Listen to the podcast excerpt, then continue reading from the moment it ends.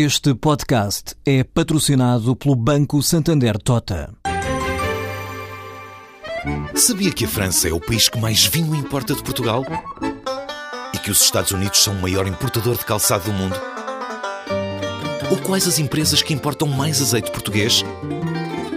No portal Santander Trade, encontra todas as respostas para internacionalizar a sua empresa, desde mercados a procedimentos, redes de contactos e ferramentas para dinamizar a sua atividade exportadora. Descubra mais em santandertrade.com. Santander Tota, um banco para as suas ideias.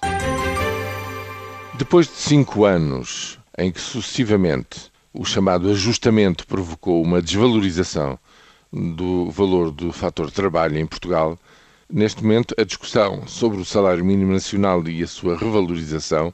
no fundo, é um tiro de partida para uma negociação mais ampla e para a constituição de um conjunto de regras que daqui para a frente gerir, deveriam gerir de uma forma equilibrada e mais justa do ponto de vista da repartição do rendimento os ganhos que se conseguirem daqui para a frente em termos de expansão da economia e a repartição justamente dessa riqueza acrescida.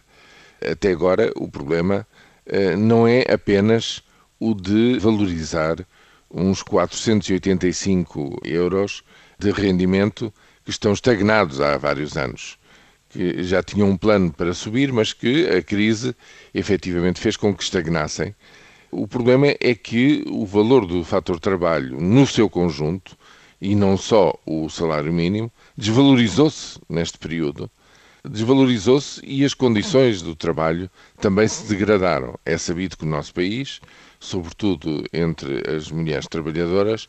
há quem ganhe menos do que os 485. Que isso é tolerado de alguma forma na medida em que a agência que controla as condições de trabalho ou não tem meios ou não tem uma atividade suficientemente dinâmica para acabar com essa ilegalidade, que é um dos aspectos negros da economia subterrânea. Isto é, o discurso político fala em que não se trata de sair desta crise com uma estratégia de salários baixos, mas a realidade, ou pelo menos uma parte da realidade, não consegue livrar-se, digamos, desta chaga social que é a situação insólita na Europa de haver trabalhadores, sobretudo trabalhadoras, a tempo inteiro, que se encontram abaixo do limiar da pobreza. Isso, evidentemente, tem que acabar eh, neste país, em termos eh, efetivos, acabar com essa realidade, valorizar o fator trabalho sem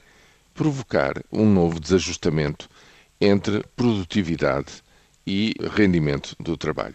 É disso que se trata como se trata de dar um sentido útil à contratação coletiva, que neste momento está efetivamente jugulada pelas reformas que foram feitas no mercado de trabalho, o que quer dizer que, quando se fala do salário mínimo nacional e da necessidade da sua revisão, está-se, no fundo, a falar numa negociação entre parceiros sociais bem mais ampla e bem mais importante, que tem que regular daqui para a frente a valorização do fator trabalho, uma valorização sustentada eh, num crescimento continuado, com justiça social, que é como quem diz, com uma repartição justa do rendimento acrescido que se conseguir através de inovação, através de conquista de novos mercados, enfim, tudo aquilo que é o contrário do que tem acontecido nos últimos anos, que é o esmagamento do valor do fator trabalho em Portugal.